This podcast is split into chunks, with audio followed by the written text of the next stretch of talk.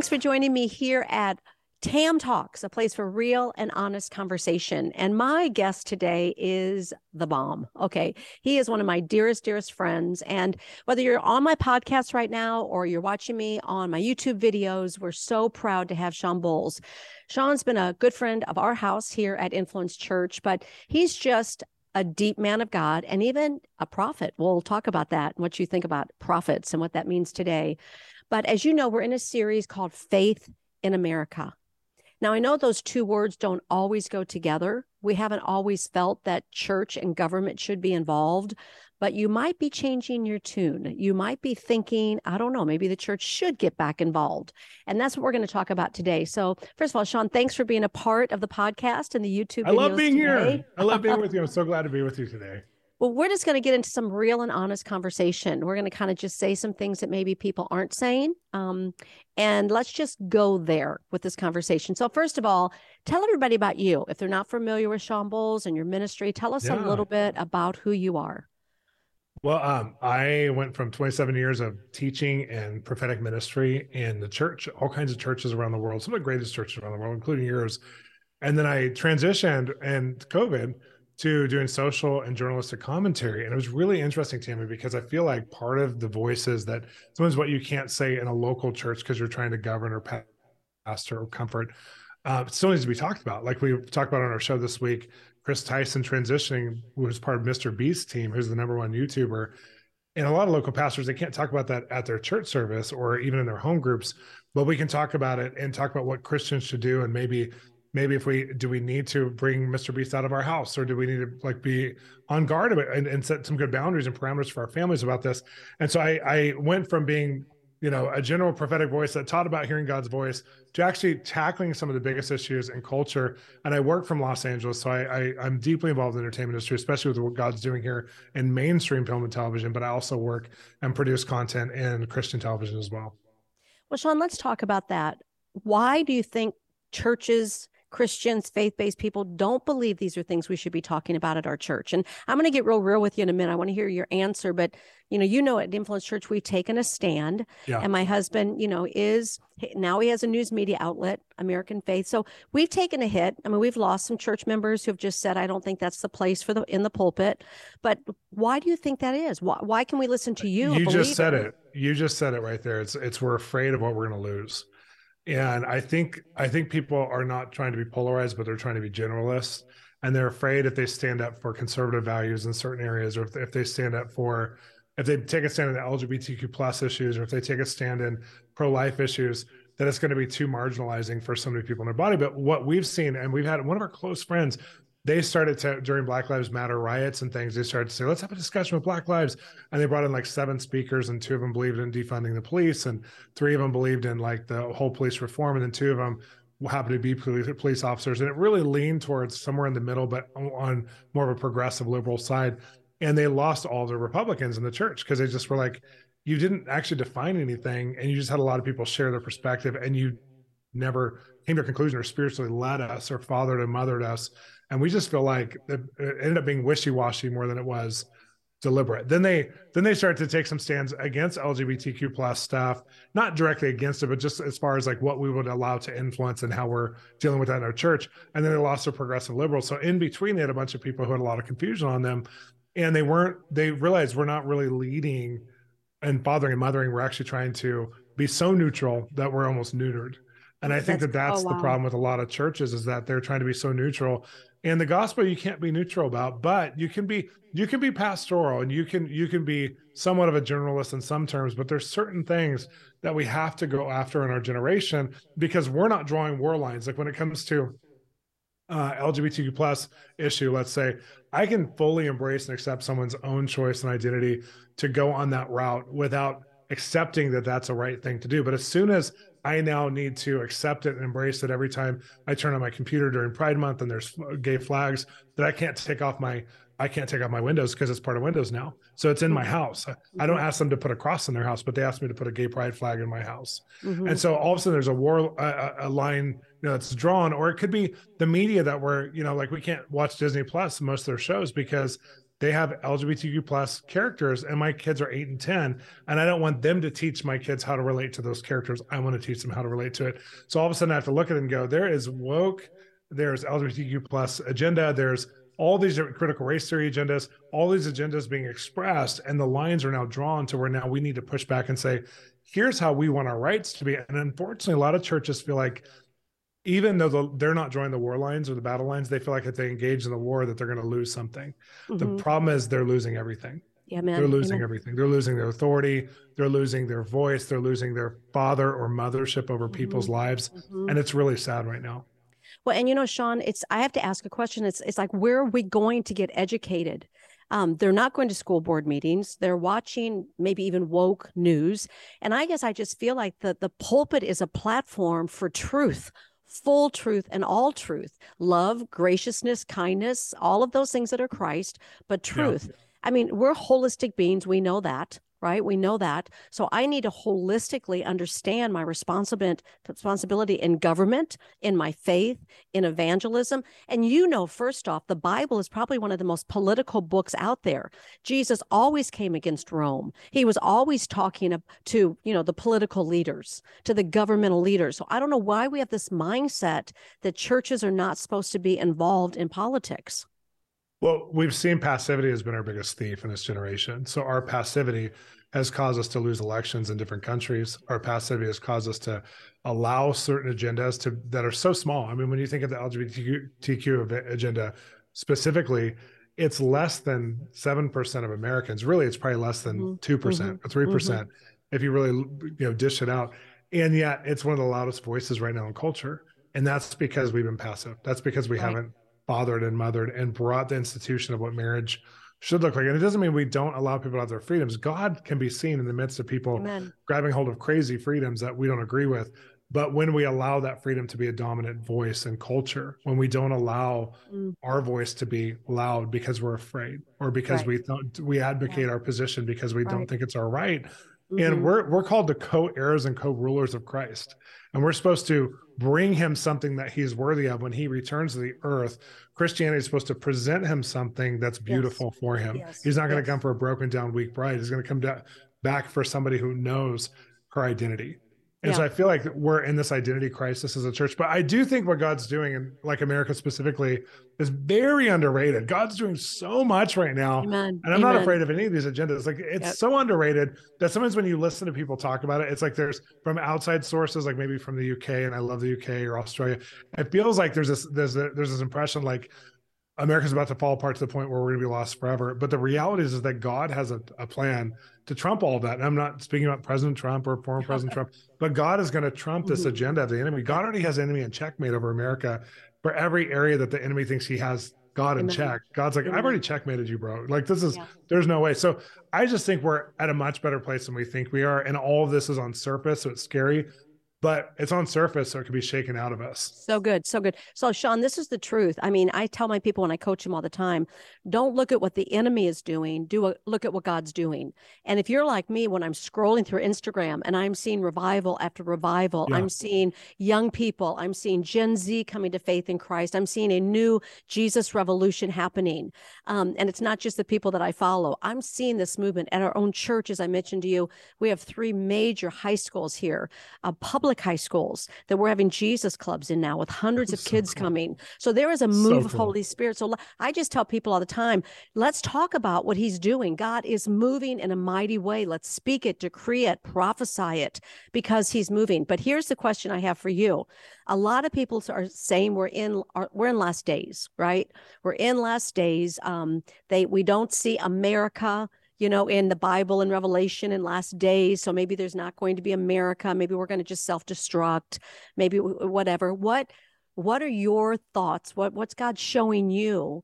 Maybe even on the future a little bit of what we're seeing with America. Well, people who say that um, don't really understand the full historical context of America because America emerged as a nation that there's never been one before or after it so far. You know, we haven't had another nation emerge, and we're we're relatively young but hundreds of years we haven't had another nation that's fought for freedom of speech fought for freedom of being able to defend yourself fought for freedom of citizenry. These kinds of subjects that are more in line with the kingdom we thought that the kingdom might look like you know 300 years ago like the royal family in England and the Church of uh, the Catholic Church in the Vatican City, but those were very institutionalized and very religiously tolerated and and actually oppressive in lots of ways. And I'm not against the Catholic Church at all, but as far as the expression that that's how people saw, well, this must be what the kingdom of heaven's like. And then America emerges as a free individual country because we're mm. justified by our own faith. We should also, as in our civil liberties, be able to protect ourselves, be able to have freedom of speech, be able to vote, be able to all these things. And so I think God looks at America as a young country, as a young rebellious teenager who needs to who needs different boundaries set, but he still loves her. It's not like this 50 year old woman who's had three affairs, you know, and has totally destroyed her marriage. This is like a young child who's coming into her identity and is going through an identity crisis that we see many 13, 14, 15 year olds go through. Mm-hmm. So I think God's looking at it going, not like I could salvage this. Like, ah, this is someone who's having an identity crisis. What does a father do when their daughter's having an identity crisis? He presses in. He loves her. He connects new boundaries. He speaks identity over her. All these things. You don't separate from a 14 year old who's in crisis. You actually go to counseling and therapy. You get help. You get resources. You plan things together. You don't. Uh, you don't give them up to the foster care system when you have two parents you know? And uh, america has spiritual parents. America has a spiritual root system and prophetic promises on it that haven't come true yet. So i feel mm-hmm. like there's something really special on america. And i know i love every country. I can, I can give you a, a rundown on most countries on what i think god wants to do. But america in particular because our identity crisis is very public it's very rebellious it's very intense just like it was in the 70s right before the jesus people movement. You have in the late 60s you have like hippies who are doing free love. We have a drug crisis. We have sexuality crisis with all the diseases that go along with it. We had all this stuff, people leaving normal 50s type of households and becoming completely anti-establishment, people who hated the government, who hated the wars. And that's when Jesus came on the scene and used those exact same people, which were the least likely to be the ones who are now pastors. I mean, I, I read a statistic the other day from Barna Group that 80% of the pastors who are in office, and it might have been more than that, are got saved in that period of time, about a six year period of time in America. And so we have a, a, movement that redefined and shaped the church that we're living in now. And we're having a movement again. We're, at, we're in the beginnings of it that's going to shape the church for the next 30 years. And I, I don't think we're done yet. I don't think we're, I don't, I don't think we're going to become the the lesser power in the world. I just think we're in an identity crisis. That, that's so good, so good. A couple thoughts come to mind. First, you know, when we read the Word of God, Shawn, you see over and over and over again, whether it be Israel or whatever nation he's working with at the time, they become so rebellious. They turn their back. And it's a circle where they have to repent and come back mm-hmm. and repent and come back. And we are no different than our forefathers. We truly aren't. There is always that point where we become so self sufficient, so capable and able. And I think that's what happened in America you know, we went through a period of self sufficiency, and then honestly, there Absolutely. just has to be a, a, a period of breaking down. But to your point, I want to ask you this question. I was one of those children of the late 60s and 70s, um, more the 70s and 60s, let me say. And my husband, as you mentioned, Phil, was saved during the Jesus movement. I mean, he was a, a typical guy from Denver, pre law student, doing everything bad boys did in Denver at the time. And literally, Holy Spirit hit him and he was marked and called and saved. Wow. And that's what Holy Spirit's doing. And we got to remember, Holy Spirit is drawing the church. He's drawing his children. And if you followed that, you know the story of Lonnie Frisbee. You know the story that right here in California, you know, he there he was in, in Palm Springs. We know that he had a gay lifestyle. We know that, you know, they all made their way to Chuck Smith's church, Calvary Chapel. We saw a revival there and many things came out of that. The vineyard came out of that. A movement of the Holy Spirit came out of that.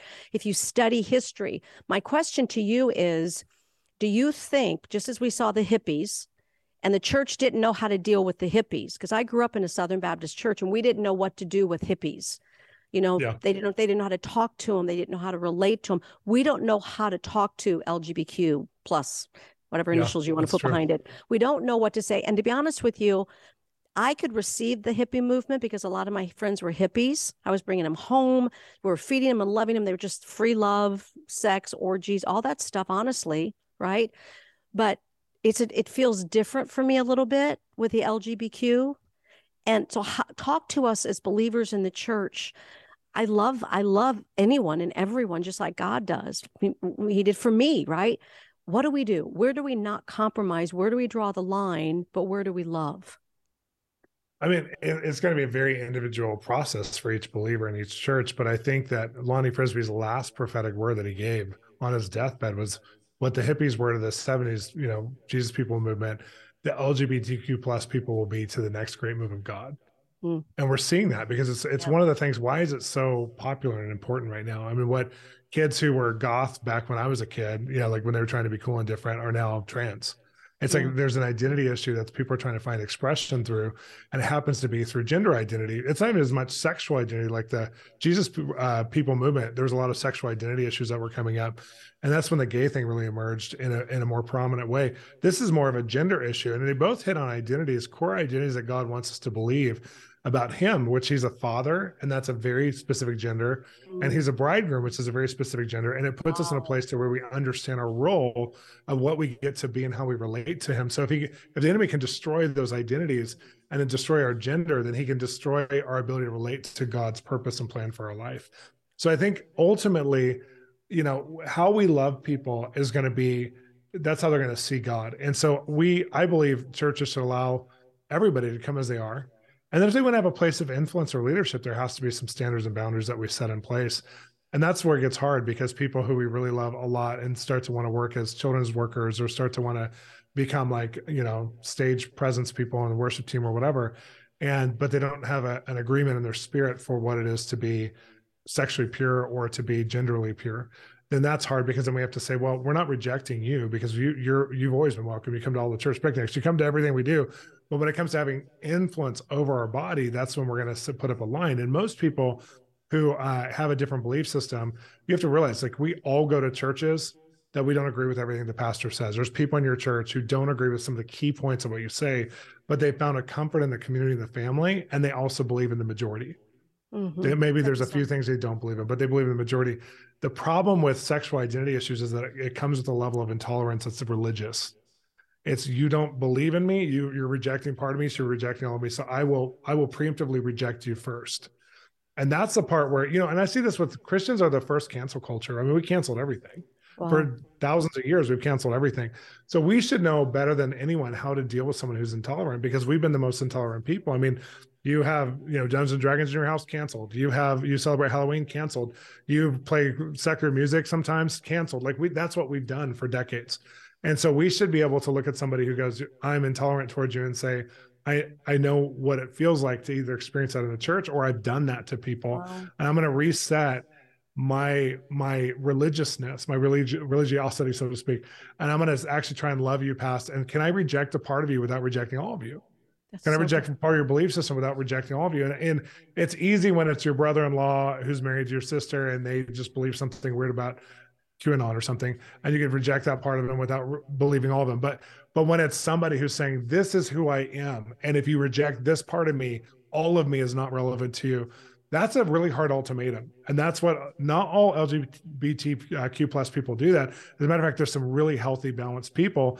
Even some some of the people who are social commentators for the conservative side, there's homosexual and lesbian people on this on, on our cause for conservatism. Sure Sure. And I think of that and I go, you know, we like a Rubin report, you know, like the different people, we have to figure out how to do relationship with people that we don't agree with without without and we have to be able to compartmentalize like mm-hmm. that's a choice you're making that I can't yeah. agree with, but being your friend doesn't mean that I'm in agreement with everything you are. Right. That's so and good. that's where Christians are not good at doing yeah. that. So then we're not mm-hmm. very welcoming into our church because because we start to go what if they're going to take a place of influence and we have to tell them no let's not have that battle in our mind or in our spirit mm-hmm. let's have the battle of can i love them and their children well 1st mm-hmm.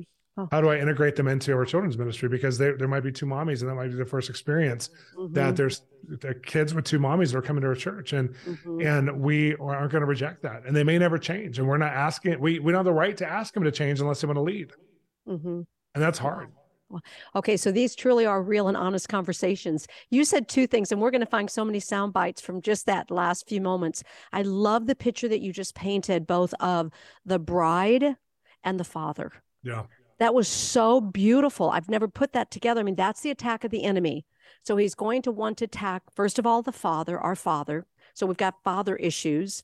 And then the bride. I mean, those were two beautiful pictures. And then you really just convicted me again of just our intolerance you know how the church is so we're, we're so legalistic you know so we draw the line in the sand as though we're perfect And you're perfect, right? You know, we've confessed yeah. all our sin, therefore we're perfect. So, who's ever listening right now, I think you need to stop and ponder these two things right now.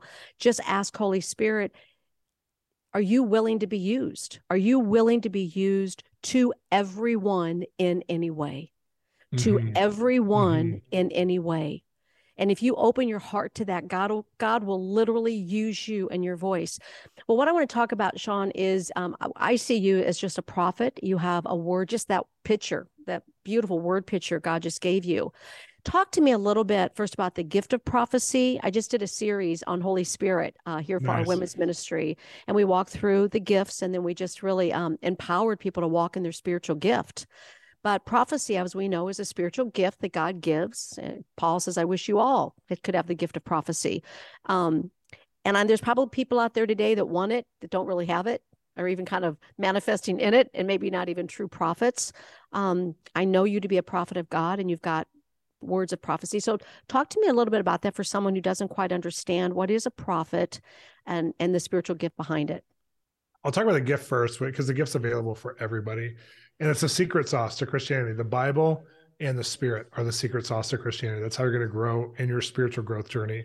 And I feel like when you get the prophetic on top of the Bible, it 10x's your growth. It's just incredible. But Paul talks about in 1 Corinthians 2, I think the best, where he says the Holy Spirit searches the deep, most innermost thoughts of God and then searches your thoughts and relates them to each other and you now have the perceptions of the mind of Christ. Mm. So have you ever had, I mean, every Christian, even if they're like, I'm cessationist, I don't believe in the gifts. The reality is that you say, when you first got saved, was there a time when you gave money because you were compelled to give? Yes, I gave money. I thought I was supposed to give extra money this Sunday or to this woman or to a widow or whatever. That's not you. You're not good enough to do that. So the Holy Spirit prompted you, which is a type of the prophetic, to lead mm. you into doing something that you wouldn't do. And that's those that's a prophetic interaction between you and God. That's a spiritual revelatory interaction. Have you ever you know, repented of something that you all of a sudden realized was wrong. That's not you being smart enough just because you read the Bible and said, well, I'm making an intellectual choice. Most people aren't that good. But it's you going, this is actually costing me in my relationship. How did you get there? The Holy Spirit led you there. So learning how to be led by the Holy Spirit is not hard. It's not rocket science. People who are uneducated in Africa do it. People who are you know the most educated do it. It's we can be led by the spirit of god. And most mm-hmm. of that is prophetic. In 1 corinthians 14 is the other scripture on that. Verse 1 it says follow love like your life depends on it and eagerly desire spiritual gifts especially that you may prophesy. Because when you prophesy and it lists out what it does when you speak from something from god's heart that that shows someone where god is in their life maybe their past their present or their future and there's a word of knowledge would be their past or present their future would be prophecy but it's all the prophetic gifts you know if you give them wisdom in their life, it's a prophetic wisdom. And it awakens them to go, God is real. And they turn from their sin consciousness and they go, I need you. Like there's, I'm, this is what I'm wired for. That's mm-hmm. what Paul's saying in First Corinthians 14. Mm-hmm. So the prophetic and hearing God's voice is something that's a right as every believer it's something that happens organically so much that we when we train people typically we have to reveal to them how they've already heard from god thousands of times mm. and we're waiting for that james earl jones voice here i am walk right, with right. me but the reality is that god who doesn't fit in time and space somehow created a habitation in me and shares mm. space in my spirit and speaks to me all the time and downloads revelation teaches me how to use the bible with application teaches me how to follow him he's discipling me that is a prophetic exchange and it's not always a direct voice but it is in my conscience. It's in my spirit. So most people hear by impression which is when they just know something they feel something something that they wouldn't have thought of before comes into their spirit their mind their processor because now they have the mind or the process of christ so that's kind of the prophetic, the most general, simple way I could put it. Then prophets, you know, being a prophet is somebody, everybody can hear God as powerfully as everybody else, but someone who has a prophetic assignment on their life for, for a prophetic ministry or to be called a prophet is somebody who God's going to choose regularly to speak his word or words over a certain people group, an industry, uh, you know, a political arena, a church arena, and so many prophets are are in business or in, in mainstream culture. They might be a prophet to the church. It might be a, a, jack of all trades, and so you see these great vessels who God regularly kind of reveals times and seasons and gives them words that move people or movements or things forward and God consistently chooses to use them and they consistently have a passion to make that available in their life. So for me, I, I have had so many times, and I'm currently in the middle of a lot of them where I carry people in my spirit or in my prayer life and mm-hmm. I can't help but think of what's next for them. And I can't help but see mm-hmm. God's heart. And I contend and I pray until I see something, I see a glimpse of their future to help call them higher to more opportunity, to more resource, more relationship, more connection. I also can't help but watch for the things that would maybe break down what God's doing in their life. So I might see you know some some uh, arrogance or i might see some some uh, unbelief or i might see something like in their marriage at work that three years from now can become really destructive. And so I also talk to them about the hard things at times as well to, to help them to prepare themselves to be able to receive the good things. And so I, I'm a watchman person where I can watch out for the hard things. And I've helped mm-hmm. many people walk through some of the hardest seasons of their life, many mm-hmm. major leaders of business and ministry in different areas, but I've also helped people come higher, which is the majority of what I do, is to yeah. help people come higher in their calling and their assignment mm-hmm. so they can mm-hmm. really fulfill the greater things that God predestined him for before yeah, time began. Yeah. You know, I love what you just said. And I love the fact that what you did, you, you gave us permission to activate Holy Spirit in us. And you may, literally, so many people feel like, eh, unless you're part of a charismatic movement or Foursquare movement or something like that, that you don't flow in the gifts of the Spirit or that you can't be a prophet or have the gift of prophecy. But did you hear what Shawn just said? Literally, if you begin to say, Holy Spirit, prompt me, and it's his prompting, you know it's coming from him. You're not that smart. You don't have those sensations on your own. That's Holy Spirit giving you a gift of prophecy to prophet, prophesy over someone or even just course correction. So I, I want to conclude with this in our last few moments together. We know that in Joel 2 2, we know that there's a prophetic word that in the last days we're going to have, you know, your sons and your daughters will dream dreams, you know, we'll have visions. Um, let's talk a little bit because I think that the church is waking up mm-hmm. and wanting a movement of Holy Spirit. Many of us are praying for dreams at night. We're asking God to give us visions. We want to see what He sees. You know, we want to go down that pathway. And I'm talking about the church. I'm not talking about yeah. sects in the church. It used to be you know, certain groups would pray that way, right? Talk to me about what you see and give us some again some coaching a little bit here shawn how do we pray for those visions and and ask for the visions and dreams of god well, I mean, the good news is is that when you I deal with people who research what are the trends in the church right now, so they can market to them. Um, some of those groups have come to me and said the number three thing in all the church that people are asking is how to hear from God. Mm-hmm. And it's never been even in the top 10 before. So people are hungry for the supernatural. They're hungry to hear from God. I know you were watching, you guys who are watching, you have to be hungry for God. You have to, otherwise you wouldn't be here. And so I think, you know, the, the big thing is realizing that me plus God equals something. And so if me plus God equals something, there's something that I get to do in my gap between me and what God equals. It's called faith. Believe for. I get to believe for something, an uncommon result, a result that's not even on the table of being talked about. Like there's maybe two options, and God always brings a third option or an option we wouldn't think about in our own mind, our own strength, mm-hmm. even with the greatest experts. God has solutions. He has his kingdom transformed. So his kingdom brings us from a low place into a high place. His kingdom is, brings first response. So Christians are the greatest responders when it comes to foster care and adoption and world relief and persecuted church, these kinds of things. Christians are incredible at this. And that comes from the Holy Spirit inside of us, leading us to say, have compassion for this child and giving us empathy or whatever it is. So God's already at work within you he's already at work within us. So if that's true, how do we partner more directly? Well, I think looking at some of the things we're valuing and believing God for and asking specific questions and doing some listening prayer. I don't know if you've done much listening prayer, but listening prayer is one of the keys to hearing God's voice.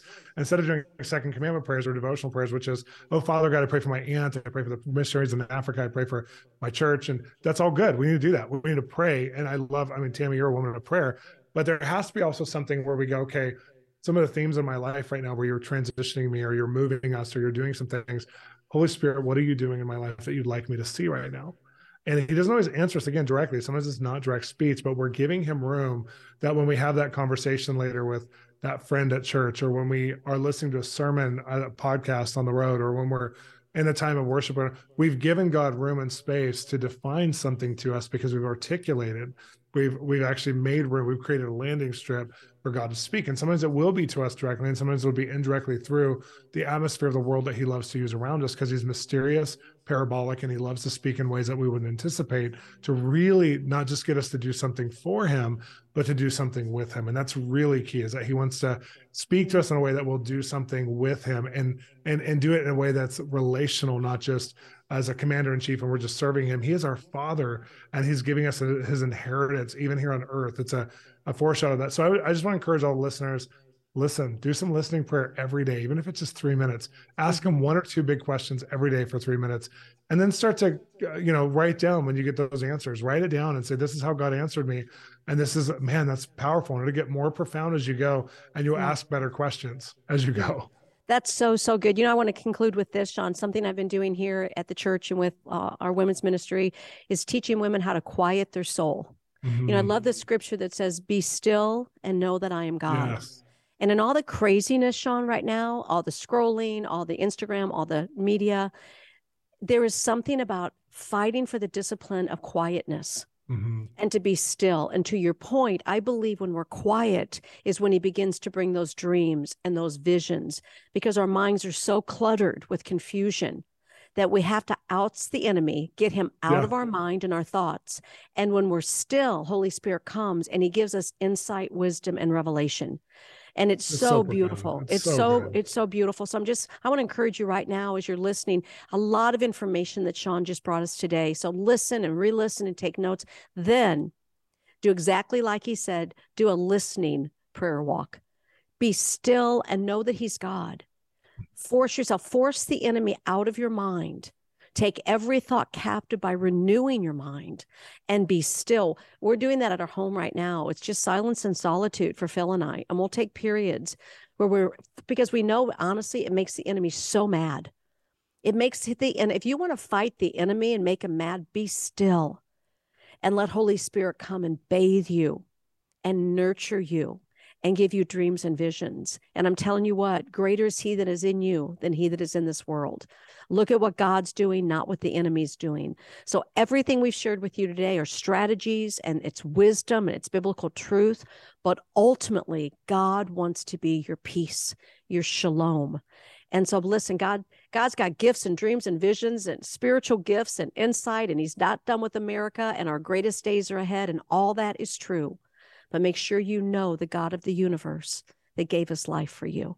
So, Shawn, thank you so much. You are just, Thanks we love you. Me. And guys, oh, we're going to, we're going to have the um, honor of having Shawn with us here at Influence Church uh, in two weeks. I, am sure what it, that's May what is that? 21st. 21st. Okay. 21st, yeah. So if you're in the Anaheim area here in Southern California, join us here at Influence Church. Um, it's going to be an incredible, incredible day. But we Sean and Sean, you got Sean Feucht too. Sean Feucht will be here. It's going to be a Holy Ghost friends. revival in Anaheim. So come visit and um, be with us.